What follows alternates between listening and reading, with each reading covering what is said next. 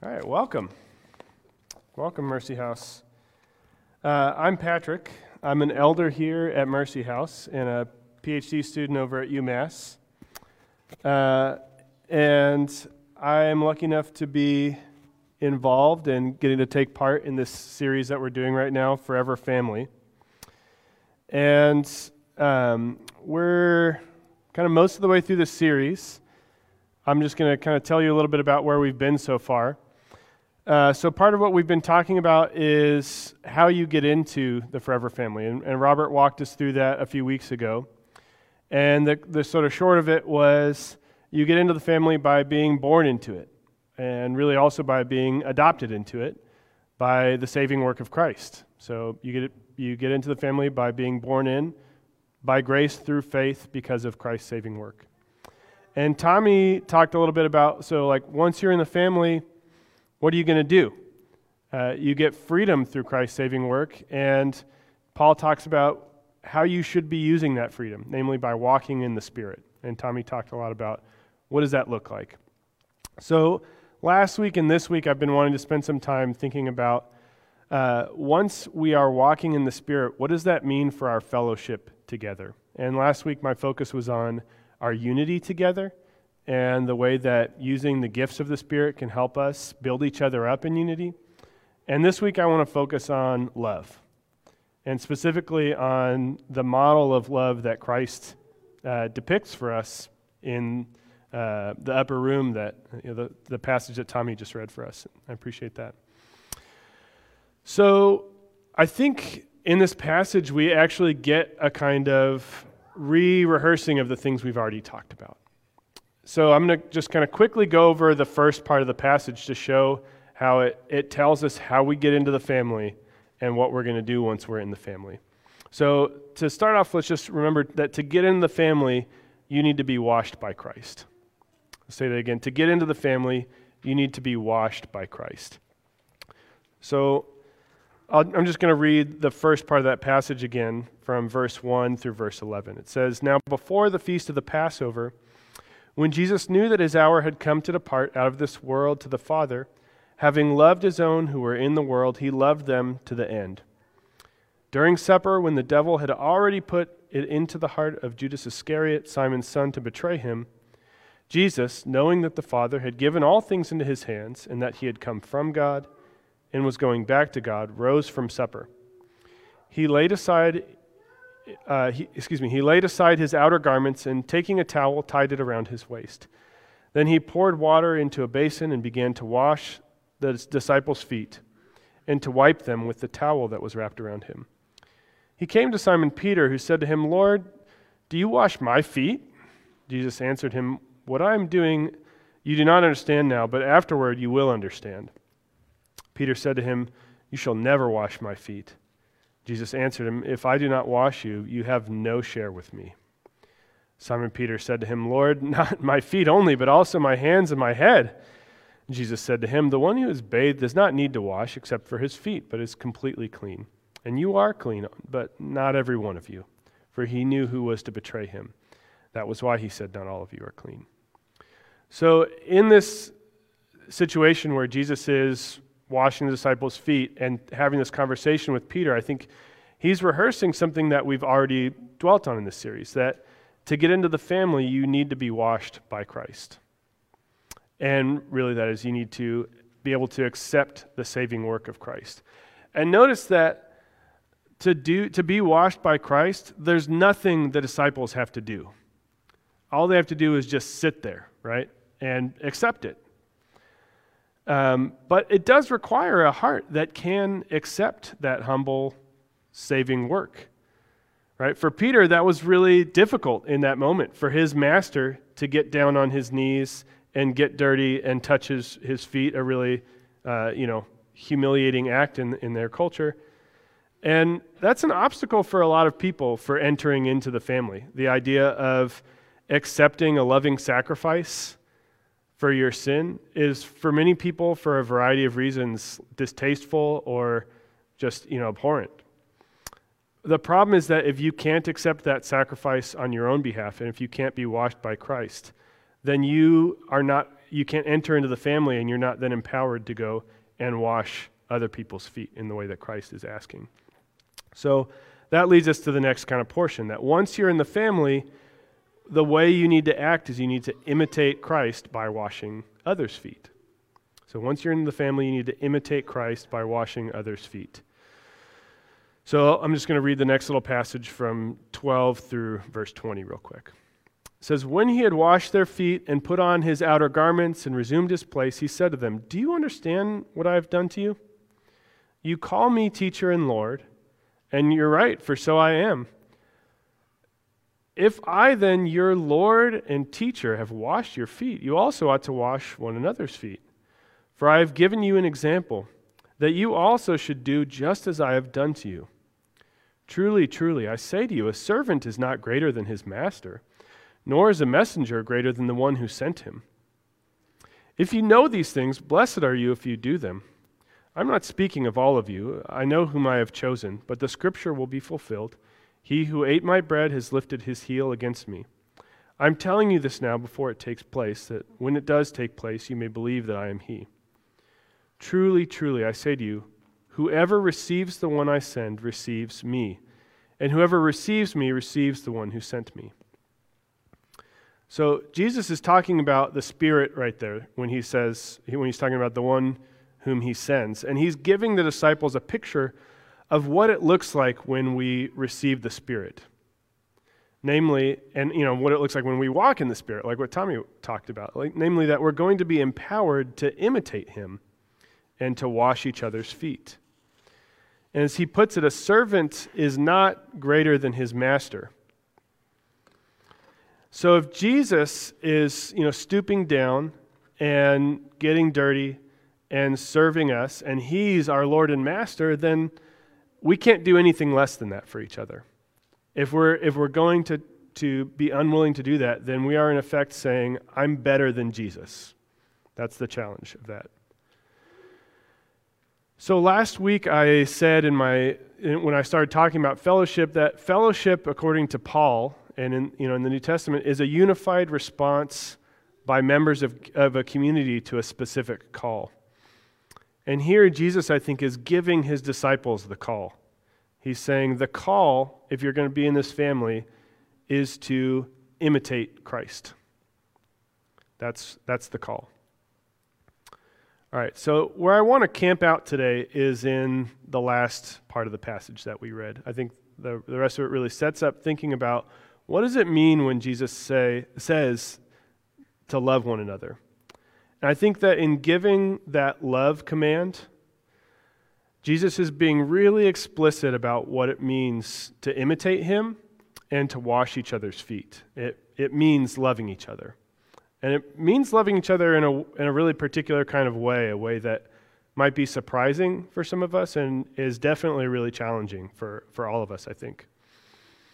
So I'm going to read that last bit of passage and then, and then spend some time talking about it. It says, When he had gone out, that is Judas, Jesus said, Now is the Son of Man glorified, and God is glorified in him. If God is glorified in him, God will also glorify him in himself and glorify him at once. Little children, yet a little while I am with you. You will seek me, and just as I said to the Jews, so now I also say to you, where I am going, you cannot come. A new commandment I give to you, that you love one another. Just as I have loved you, you also are to love one another. By this, all people will know that you are my, my disciples if you have love for one another. So the disciples are about to face this massive disruption in their community, right? Jesus is about to be taken from them to, to a place where they can't go because uh, he's about to ascend and they're going to be stuck here on earth. And they're going to be separated, a lot of them, from each other. It's going to be really confusing. They're going to be facing persecution like they've never faced before. And in the face of all that, Jesus has one command for them. He says, Love each other, just like I've loved you. And the kind of love he has in mind is like the kind that he's just demonstrated for them. So I have two things today that I want to say about this love command. One is that, on, on the one hand, the love command was not radical. that there was a way in which it was just what they would have expected. But on the other hand, that it was incredibly radical. So let me kind of explain what I have in mind. So let me just start by talking about how was the love command not radical? In what, in what way was it just what they would have expected? To do that, I want to talk about the culture in which Jesus and his disciples grew up and the culture they, they lived, the culture they were a part of. So, cultures in ancient Palestine and Jewish culture in particular were what's known as collectivist or strong group societies. So, like one of the characteristics of strong group societies is that in these kinds of societies, the most intimate, uh, loving, and like strongest loyalties or most important relationships are from the immediate family. So if you're part of a strong group society where your most intimate relationships come from are generally your siblings because they're in the same phase of life from, as you and they're in your immediate family, but also like your parents, uh, your children, maybe your cousins or aunts and uncles. Not your spouse uh, is, is one thing that we're going to talk about today. But those are the most important relationships in this kind of society. And I want to highlight a couple of ways that these strong group values tend to differ from like American individualist values. And keeping in mind, obviously, that not all of us in Mercy House are from America, and maybe some of us didn't grow up in an individualist society. So for some of you, maybe strong group uh, societies or the strong group aspects of Jesus culture might actually feel more at home than living in America does. But here are a couple things that I think are worth thinking about. For one, people in strong group societies tend to make decisions primarily based on like what's good for the family. And their expectation is that if the family is doing well, then benefits are going to flow down to the individual. So they make decisions so that the family does well and expect that it's going to go well for them as a result the opposite is really true in individualist cultures. People in individualist cultures think, I need to make sure that my life is going well, and then if it does, that's going to be good for my family as a result. You know, like the benefits are going to flow up to the family. So the ordering is really opposite. Another important difference is that people in strong group societies tend to have closer, more intimate relationships uh, with their siblings, like I mentioned before, especially more than they do with their spouses. And definitely in individual societies, this is the opposite. These things are really related to each other. So, in an individualist society, why do people get married? Well, it's because like they're in love, right? Like they got to know somebody, they thought this is who I want to spend my life with, this is what's going to make me happy, and so they get married to that person. In a strong group society, people tend to get married because the marriage is going to benefit their family. Like the, the person they're going to get married to comes from another family group, and that such that if you know we have this marriage, then it's going to benefit each family in a really mutually beneficial way. And oftentimes they don't even know the person that they're getting married to until it's until it happens. It's just a very different way of, of approaching that relationship. Oftentimes in a strong group society, even after marriage, uh, it's very hard for the wife. So, like in Jesus' culture, for example, the wife leaves her family and goes and joins her husband's family. And she's not automatically considered part of this new family. She's like an outsider just living with her husband's family.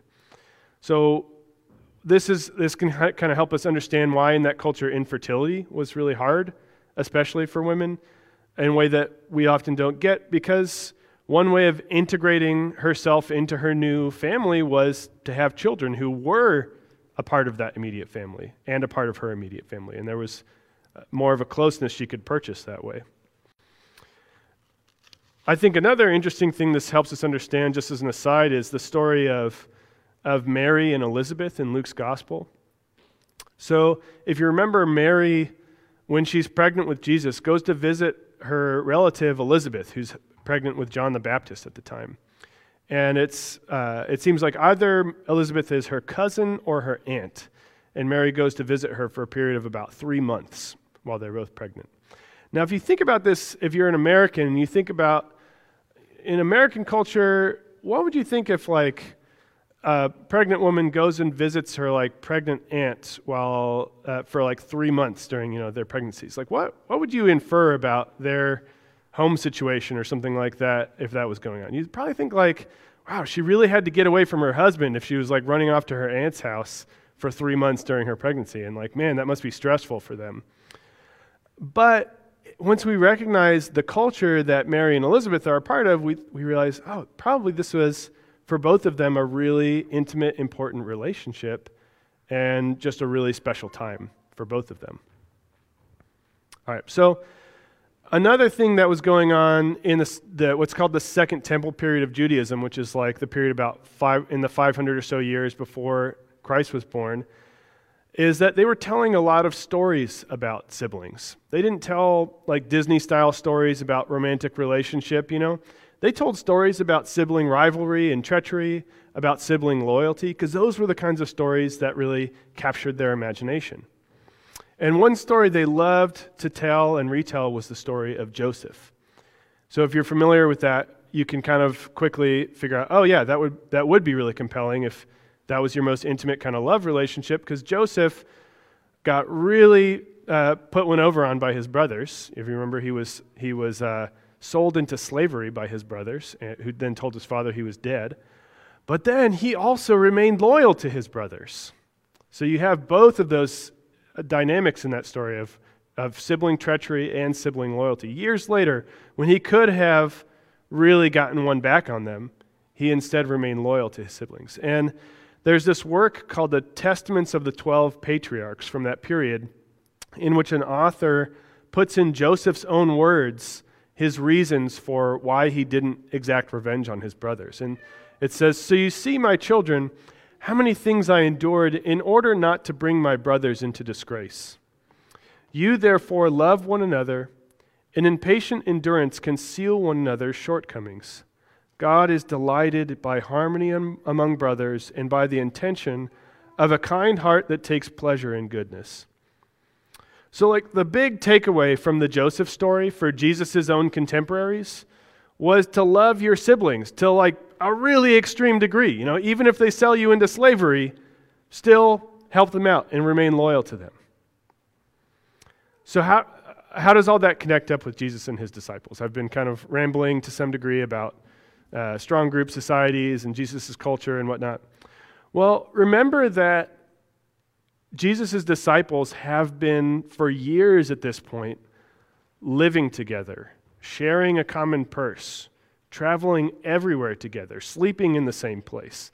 They've been cultivating a family group and basically being and identifying as brothers together. So when Jesus tells them to love each other, I think he's appealing to a sense of brotherly love, a cultural understanding of love that they all shared and, and would be totally not radical for them to apply to each other. They already saw themselves as brothers, and their culture told them, this is how you love your brothers. Now, on the other hand, like I said, the, the love command is radical, and Jesus clearly takes it to be he calls it a new commandment, right? And he says that this is how the world is going to know that Jesus' disciples are his, that they love each other. So clearly, it's like if you do this, you're going to stand out. This is a radical thing. So, why?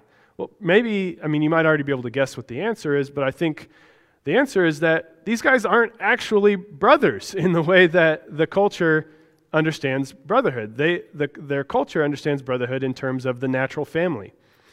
And for the most part, all of these disciples come from different natural families.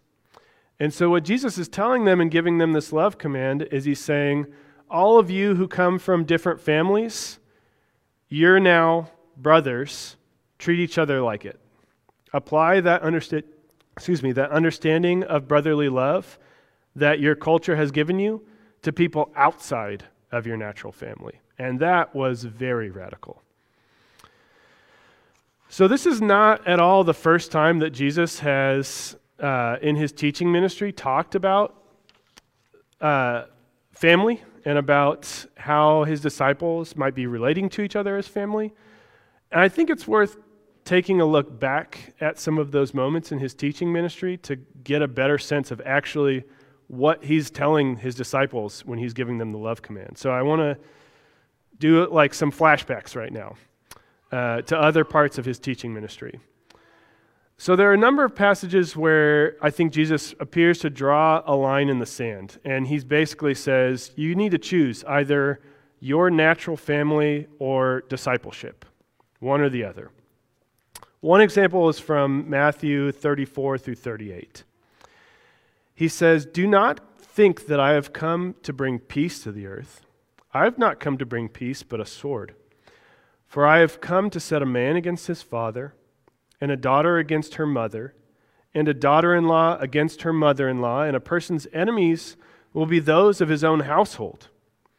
Whoever loves father or mother more than me is not worthy of me and whoever loves son or daughter more than me is not worthy of me. And whoever does not take his cross and follow me is not worthy of me. So, one thing to notice about that passage is Jesus doesn't talk about spouses. I mean, this is like a uh, sort of reiteration of points I made earlier. The most important relationships are the ones he brings up in this passage, right? mothers and fathers and children and siblings and things like that. He's saying, look, all those people in your household that you live with that are members of your family, you got to choose me over them. And there's a line in the sand right there.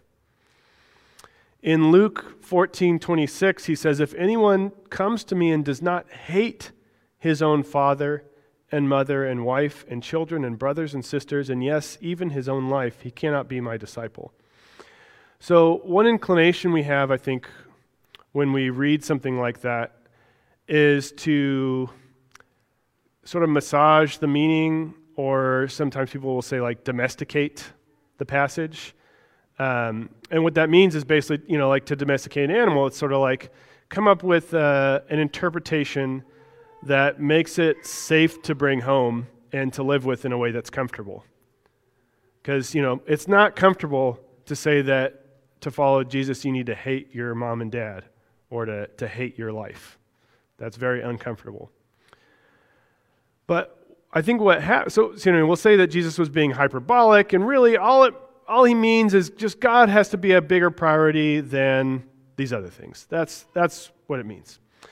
But I, I think what we're missing when we do those domesticizations or those, those kind of readings is Jesus was calling his disciples to abandon their families in a strong group culture. And really, in that context, that was a way of publicly declaring that you hate your family and that you hate or like despise your own self, that you, are not valuing yourself in that culture. So you're missing, I think, when, when we sort of try and avoid the hardness of the passage, just how radical the call is. And you can see just how hard it is for people in his culture when you see things like, for example, in, in Matthew 8 21 through 22, we see a disciple who really wants to follow Jesus, but would much rather wait until after he's done discharging all his duties to his parents. So he, he wants to do it, but he wants to like be done with his parents first. So it says, Another of his disciples, of the disciples, came to him, or excuse me, said to him, Lord, let me go and bury my father first. And Jesus said to him, Follow me and leave the dead to bury their own dead. So, N.T. Wright, in talking about this passage, says the only explanation for Jesus' astonishing command is that he envisaged loyalty to himself and his kingdom movement as creating an alternate family. I'll, I'll say that one more time. The only explanation for Jesus' astonishing command is that he envisaged loyalty to himself and his kingdom movement as creating an alternate family. So I think when Jesus is drawing these lines in the sand, what he's really saying is it's your family or my family first. You got to make a choice. And the idea that Jesus is actually calling people to an alternate family is even clearer in some other passages. We can, we can look at Mark 10, verses 29 through 30. Jesus said, Truly I say to you, there is no one who has left house or brothers or sisters or mother or father or children or lands for my sake and for the gospel, who will not receive a hundredfold now, in this time, houses and brothers and sisters and mothers and children and lands with persecutions, and in the age to come, eternal life. So, you know, the brothers and sisters and mothers and children Jesus is talking about in that passage are the forever family. He's saying to the disciples who he's asking to like leave their natural families to follow him, he's saying, you're, when you leave, you're not just going to be this individual Adam left out alone in society. You're going to be jumping into a new forever family, one that's going to be, uh, you know, part of your family for eternity. And Jesus affirms this family as his own, as his own family identity publicly. In, in Matthew 12, we see this. He says, or it says, while he was still speaking to the people, behold, his mother and his brothers stood outside asking to, pe- to speak to him. So he's giving a sermon, and his, his mom and his brothers want to talk. And he replied to the man who told him, Who is my mother and who are my brothers? And stretching out his hand toward his disciples, he said, Here are my mother and my brothers. Whoever does the will of my Father in heaven is my mother, or excuse me, is my brother and sister and my mother.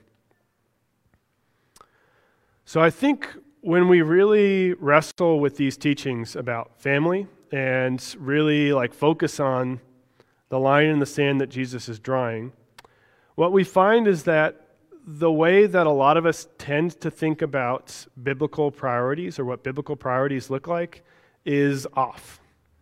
So, a common way that we tend to think about biblical priorities is we think uh, it says, we think the Bible says that first comes God, and then comes our family, and then church, and then other people. And that's like generally how the Bible tells us to order our priorities. But when we look at what Jesus is saying in these passages, the priority structure is more like this it says, first comes God, and then our forever family, the church, and then the natural family, and then others. There's an inversion there of, of what we expect. And that, that does not mean that, you know, Jesus is rejecting any, the nuclear family or any any responsibilities that you have to your children or your parents or your siblings or anything like that. There is a lot in the New Testament that I haven't talked about today that shows Jesus really values the natural family, and his disciples do too. But Jesus is calling people who are part of a strong group society to take those relationships and put them below the forever family. And that is incredibly radical. Okay, so like I said, a lot of us as Americans, you know, who grew up in America and live in an American in American society are are individualists. And so you might wonder right now like what does the love command mean then for people living in an individualist society? Because we're not part of a strong group society. Well, I don't think uh, on the one hand that it means that we should like try to become strong group people somehow. Like reprogram our uh, our minds or you know get rid of our cultural sensibilities in some in some way that would be not very feasible and it, i don't think that's actually what uh, jesus is asking people to do is to get rid of their cultural identities. It does mean though i think that the love command is asking more of us than we probably expect as individualists. And that's one thing that I want us to really focus in on this morning. So, for one, it's a commandment, right? It's not, a, it's not just a suggestion. It's not something that Jesus is saying, like, take this under advisement as like something that, you know, you might think about doing. And as individualists, like I said before, we tend to focus on uh, ourselves first, on like flourishing as individuals first, and then we think, okay, then that's going to help things go well for my family.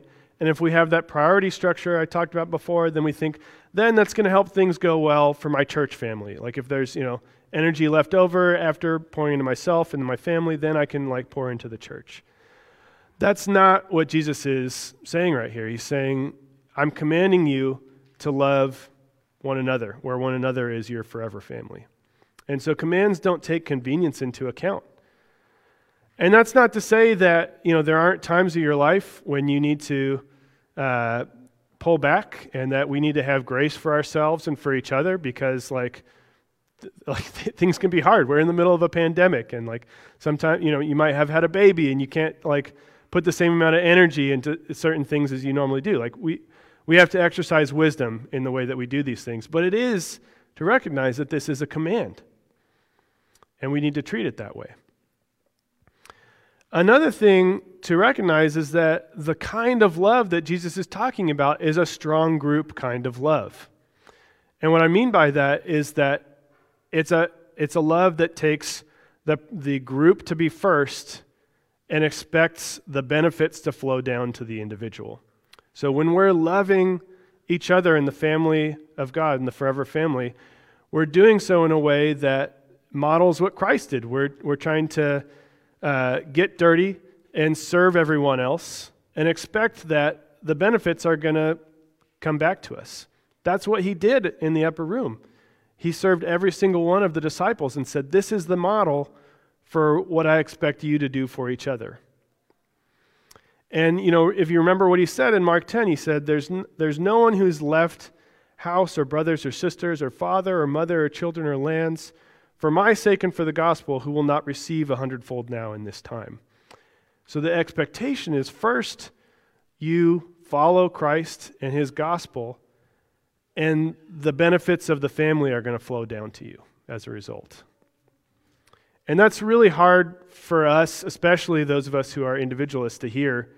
It's hard for us to align our priorities in that way, but that's what Jesus is calling his disciples to.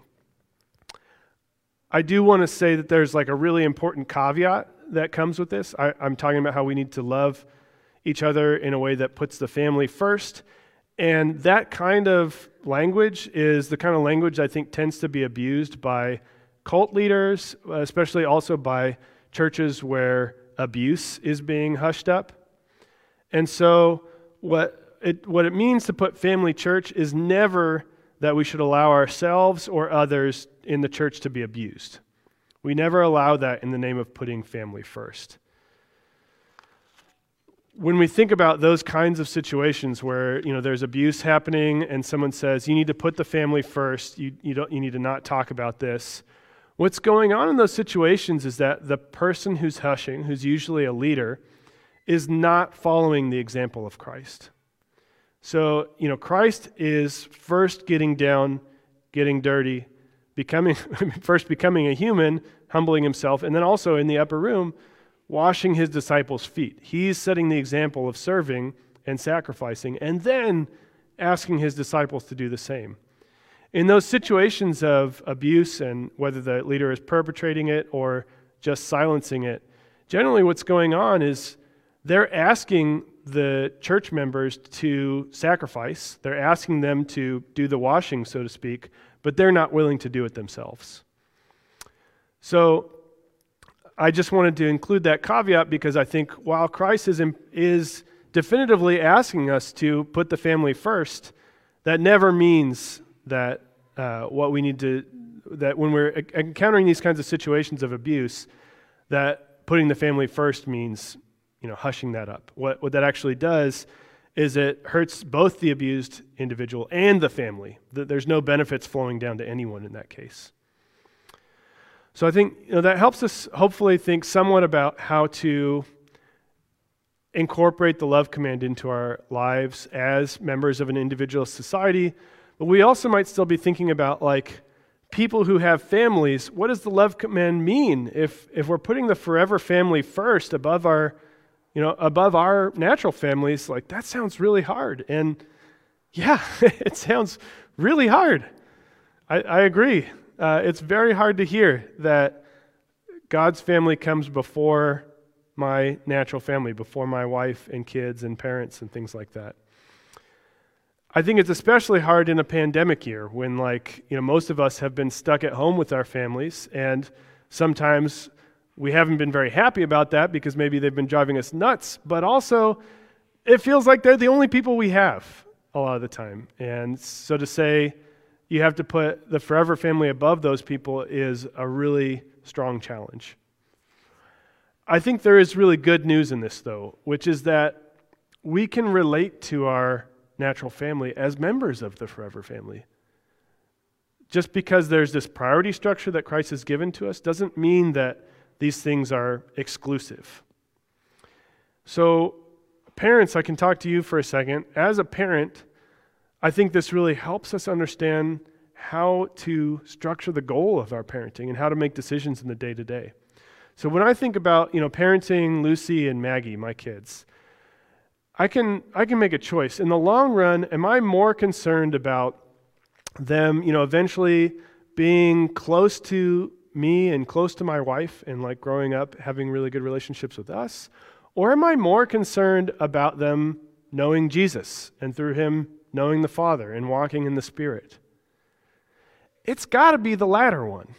If it's not, I'm going to fail them as a parent. If I if I do put that first, if I do put their relationship with Christ and knowledge of the Father and walking in the Spirit first, and make decisions in the day to day that are going to help parent them towards that, I think in the long run, the benefit's going to flow to me that we're going to be close together because as adults, when they have that close relationship with Christ, we're going to be able to grow together and bond over that.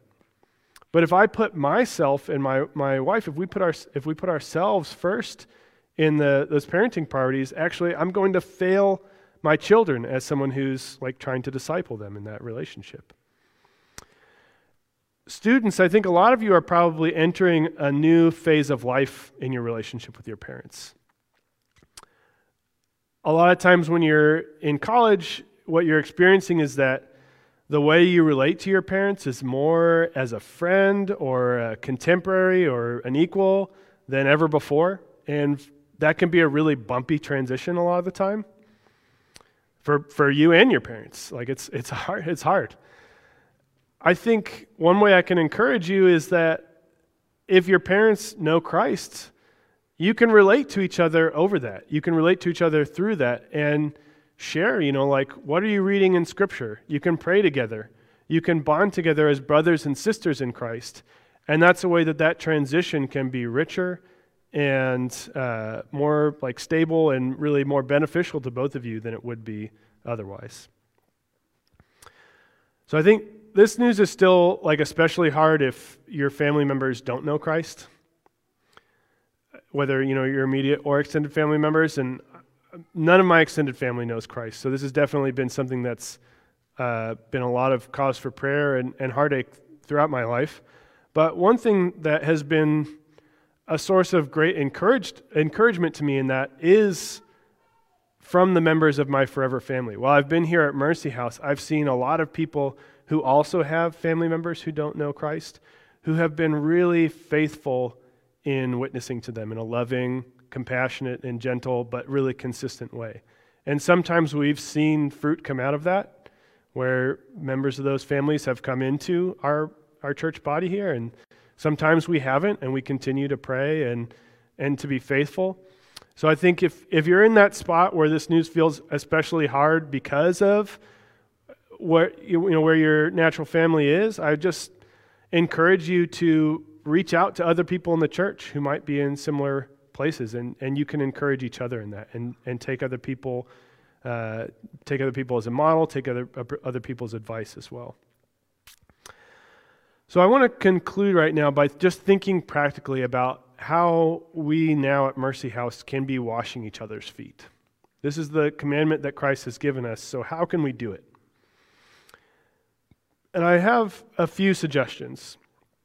I, I want to talk about three ways that I think practically we can be washing each other's feet. One way is share the wealth. So, if you remember in this passage, we, we learned that uh, all of the disciples are sharing literally all of their wealth together. They, they have a common purse.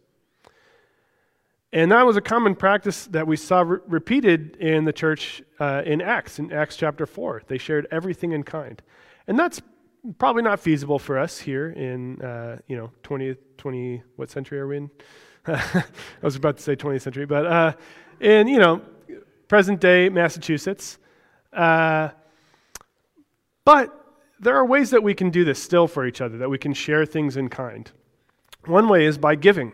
When we give uh, cheerfully and faithfully as members of the church, we're bringing together our resources to share things in kind for projects that we are taking on together. And some of those projects are like here in the building. Some of them are programs we're doing at the church. Some, th- some of them are like giving to other churches and encouraging other church bodies that way.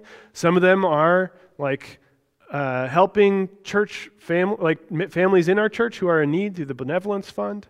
These are all ways that we're sharing things in kind by, by giving regularly and cheerfully. But it's not like just that. Like there are other ways that we can do this. We can serve each other in practical ways. So like when people have surgeries in, a, in the church or just are overwhelmed or you know there's a new baby born, we have a nice culture at Mercy House of bringing meals. Like that's a a practical way in which you share things in kind. You're, it costs money, you know, like grocery money and time and effort and like, but that's a really good way to, to do this, to, to wash each other's feet. But also, I think there are spiritual ways to do this, using each other's gifts. You know, last week I talked about how each of you has spiritual gifts that you've been given as Christians. And the New Testament doesn't make a strong distinction between material and spiritual gifts when it comes to building each other up. So I would, I guess, once again challenge you to think about what are your gifts and are you hoarding those gifts? Are you just keeping it to yourself or are you using it to build each other up? And in what ways can you do that? So, that, so that's one thing, is just sharing the wealth that you have, whether material or, or spiritual or just time, things like that. Another thing is to lovingly rebuke sin. And this is a really hard one uh, to think about, and I think we'll probably talk a little bit more about it next week. But Christ gives us a model for it in, in Matthew 18 15.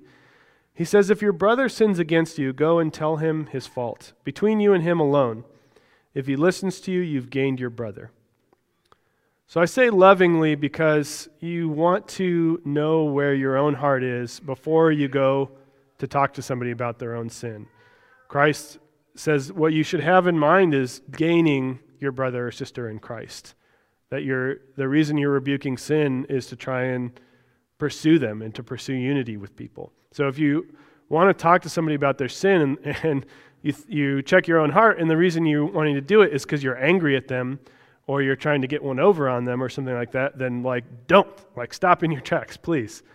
But if you if you if someone sinned against you and you love them and you want to gain back the unity in that relationship, then talk to them. This is a way that we really are helping wash each other as we're stumbling through this process of sanctification. We're, we still have sin that we need to deal with in each other's lives, and a way that we can faithfully and lovingly help each other do that is by pointing to the sin in each other's lives in a way that's, that's loving and gentle. But in that same chapter, uh, Peter asked Jesus, How many times should we forgive someone when they, when they sin against us? So, you know, I, I can go rebuke my brother, but like if he keeps sinning against me, isn't there like a, a max number where I can just like say, forget about that guy? And Jesus tells him, no, forgive without limit. So that's another way that we can wash each other's feet. And uh, so I want you to also just think right now. Uh, in a minute, we're going to hear from uh, Steve Harrington about some of his own experience of fellowship in the church and just a, a short testimony of how he's experienced love and unity in the church in, uh, in the time that he's been a part of the Forever family. But I would challenge you, whether right now or sometime later today, to think about how today or this week you can apply one of these one of these things. How can you share the wealth with someone in particular in Mercy House? Is there someone who has sinned against you and you've just been ignoring it and the, the relationship is uh, in some way broken or damaged and you haven't gone to talk to them about it? Can you talk to them this week? Or have you sinned against someone and you need to go and address that sin and ask for forgiveness? What, so, what can you do today? is really what I, what I want you to think about. So, right now, we're going to hear from Steve. Do we have that set up? Awesome. All right, I'll take a step aside. Okay, I think it's my time to talk. Um, good morning, everybody. Thank you, Patrick. Uh, a lot of good stuff there, a lot of good challenges. Thank you.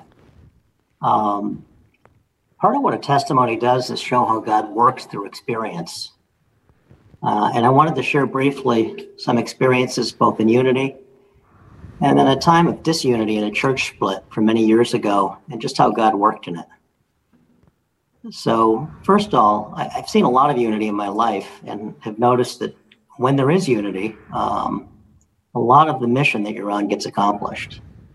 Uh, and I started thinking about it. Personally, I think about how my parents uh, united to raise me and uh, disciple me and teach me how to be a contributing, working, functioning Christian adult and parent, and to, how to grow in Christ. To be, and uh, they led me to the Lord. Uh, or how Lauralee and I are united in raising godly kids and uh, just to be good Christians, to be healthy Christian adults, and how we made have first made our focus to have a relationship right with God. And from that, we could then unite in Him so that we could accomplish that mission. Um, we were a maker of some disciple makers. Um, or even when I was on a sports team and we were united on a mission to be to uh, go on and, and, win a game or a championship. Uh, in all these missions and so many more, the blessings that comes out isn't just the victory of an event or uh, a college graduation, but the blessings are being part of that forever family, about being united and a mission together, um, accompanied by sweet times of fellowship and bonding and friendship. Um, so my first point is to, uh, you know, get on mission and be united with each other in the church and in Christ, and uh, also in other walks of life you may have as well. Um, I wanted to share a personal experience of unity and disunity in a church setting. Um, and these are always tricky. They can there can be hurt feelings, and so I picked a time from a long time ago when when uh, it, it, will be a safe thing to share. Um, but once upon a time, when I was uh, ten or so, uh, my parents and their best friends, friends they had come to know Christ with, had realized the church they were attending really wasn't following the Bible. It wasn't gospel centered. Uh, talking with the church leaders uh, didn't go anywhere. Um, so together they felt called to start a church, and they didn't have any money or any idea how to start it. Um, well, it wasn't very long until my mom and her friend were driving around in Granby when they came upon a farm for sale. Um, they stopped the car, they walked up, knocked on the door of the farmhouse, and told the uh, owner of the property that they felt the Lord was calling them to buy this property for church. Um, then they sat down with Joe, the pig farmer, and they shared their vision and the gospel. And then they gave him a down payment of $50 and went on their way. Um, uh, incidentally, Joe came to know the Lord through all of this. Um, um, my mom came home and told my dad about this. And well, to say he was speechless and stunned doesn't even sum it up. Um, he didn't have an idea how to process this. Um, the farm was expensive. Uh, it was $50,000 for 40 acres, which today might as well have been $2 million. And there were only two struggling couples and no church body. Um, well, what happened from that was just truly miraculous. From that point on, everything became focused on being able to uh, church focused on Jesus and the scriptures, one that would not get bogged down with infightings of denominations, and give a platform to share the gospel and and uh, have have a unified family, a church family. So the church met at our house. Friends were invited. The folks they thought might come, they didn't, but new people came. The pastor was called. Uh, there was little or nothing to pay them. They lived in the in-law apartment downstairs with their kids, and it was a pretty full house. And and during this time, the finances were gathered, things were planned. More and more people came. Um, a community was developing, and miraculously, um, this farm was purchased. And there were many good years of a small, healthy church. Um, it was just amazing. And uh, after a while, the first pastor left and a new pastor came on. I can't tell you all the details. I remember initially things went pretty well with the new pastor. But after a while, something wasn't right. Uh, what was coming out of the pulpit just didn't square with the Bible. It wasn't right. Um, it wasn't about little things, it was about big central issues. And the pastor was insistent he was right. Well, there was a lot of concern about what was being said, and it became impossible to have a unified solution to dealing with the issue. Um, I hope none of you have ever been in this situation, but once this starts happening, um, it isn't easy. And you see, the only way this works is if everyone is truly united and, walking with each other and with the Lord. Uh, first and foremost, we had to have Jesus, the gospel, and the Bible at the center, the ultimate authority. And when that isn't coming from the top, it's virtually impossible to pull people together. You know, I don't remember a lot of the specifics now, but I do remember the feelings the feelings of anger, the frustration, the hurt feelings, and watching the family and the church just get ripped apart. Uh, last week, Patrick shared with us Ephesians 4. We're to walk in a manner worthy of the calling to which you've been called, with all humility and gentleness, with patience, bearing with one another in love, eager to maintain the unity of the Spirit in the bond of peace. Uh, well, this wasn't happening, and certainly the pastor was at the heart of the issue in this case. There wasn't a willingness to listen. There wasn't. There was an unwillingness to look at the scriptures. And once there isn't unity and things fall apart, things fall apart. And just like Patrick said, if we, unless people are forgiving each other and walking in humility and reunite, you enter on a very destructive path. When people disagree, first thing that happens is they want everybody to be on their side. They want to defend their position. Some people want to be right. Some people wanted to protect the pastor no matter what. Some people wanted to protect the church. Some people wanted to be self righteous and angry. And, list kind of went on. And once everyone, and I think the key point here is everyone. I think we could talk about somebody else, but it's when everyone doesn't agree to unite behind the, uh, with each other in love and behind the authority of the scriptures, sort of fully yielding to the Lord and walking as we're called to walk as Christians, then things things will fall apart. And lots of bad behavior gets worse anger, dissension, um, bitterness, drawing up sides, battle lines, strategy. Uh, there wasn't a lot of loving each other going on. Um, you know, while I was writing this, I got a phone call. Um, three houses at Prudence Island, I met, a place I've spent many summers, were destroyed by fire just just the other day. It was awful, and it, and it struck me. Uh, it came during while I was writing this that once there's disunity, when when there's disunity, and when we don't forgive and reconcile, it can really be just as terribly destructive as this fire that uh, I saw. Well, my parents and their best friend's relationship in this was tragically hurt. They couldn't talk about things anymore. Um, you know, I'll never know the specifics about what why they didn't. They were gracious and left me out of it. And in fact, they were really building the future seeds of unity by stopping things right there and not spreading it. And then my own friendship with her son could have been threatened too. Um, but thankfully, our parents had the goal of unity and not having us separate. And uh, so they didn't try to get us to be on their side. You know, we're held together in Christ, and He is the Lord, and had we are in unity. And when we give to any into any speech or actions that divide people, uh, we become a destroyer. So I'm really sensitive. I, have been through a, couple splits in churches, and I'm really sensitive about what can pull a apart a church and destroy things. And so I'd ask each and every one of you, as you have questions and criticisms and preferences, things you'd like to be done differently in the church or just in any community or in marriage, and family, and friendships, just ask the Holy Spirit to guide your mind and heart. And ask yourself when you have a thought, because it's from our thoughts where all our speech comes from. What's the point of what I'm going to say? What's its purpose? Is the purpose to build up and encourage or is the purpose to promote me, to make me look good, get my own way, to separate people? Or is this going to bring people together in a godly way? Um, you know, James James 3 and 5 and 6 says the, the tongue is a small membrane that boasts of great things.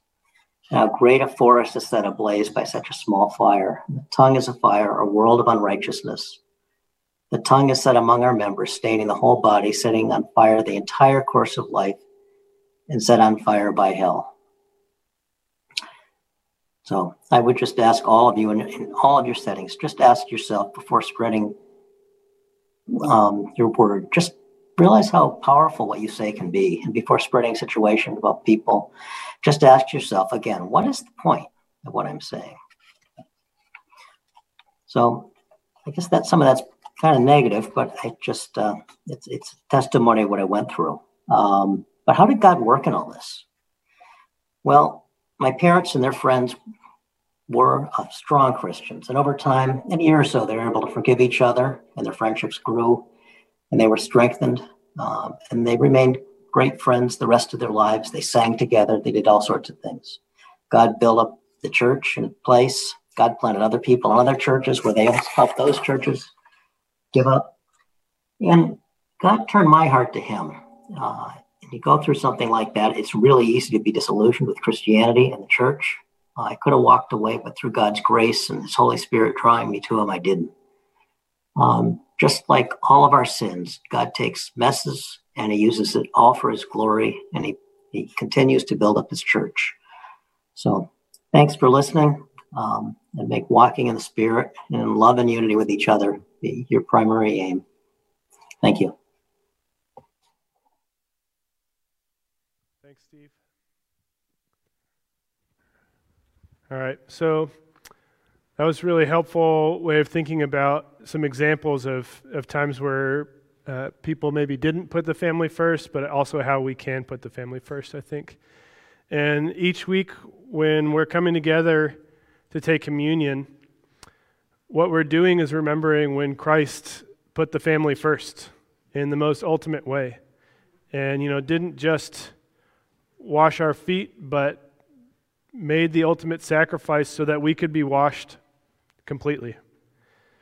And his body was broken and his blood was shed so that we could enter into the family and so that we could then imitate him and that we could share in the relationship that he has with his Father and with the Spirit and in the rule and reign that he's going to have in his kingdom to come. So, if you're a member of the Forever family, if you are in Christ, we invite you to take communion this morning. There's a, a cup and a, some bread under your seat and just in your own time. If you're not a member of the Forever family, then we just invite you to take this time to pray or to think about what you've heard this morning, and we'd love to be able to talk about it with you. So let's pray together. Lord, I just thank you for the opportunity to be able to meet and to think on your word. We thank you that your Son came and humbled himself and did not leave us destitute and just wallowing in our sin, but considered unity and connection with us and family a worthwhile thing to be gained. And so humbled himself and set an example for us so that we could be part of your forever family and look forward to an eternity with you. And we ask that in your spirit you would empower us today, this week, this month, and, and continually to walk in the spirit, to wash each other's feet, to in practical ways serve each other and put others first in this family. Uh, just teach us how to do that, Lord, because it does not come to us naturally.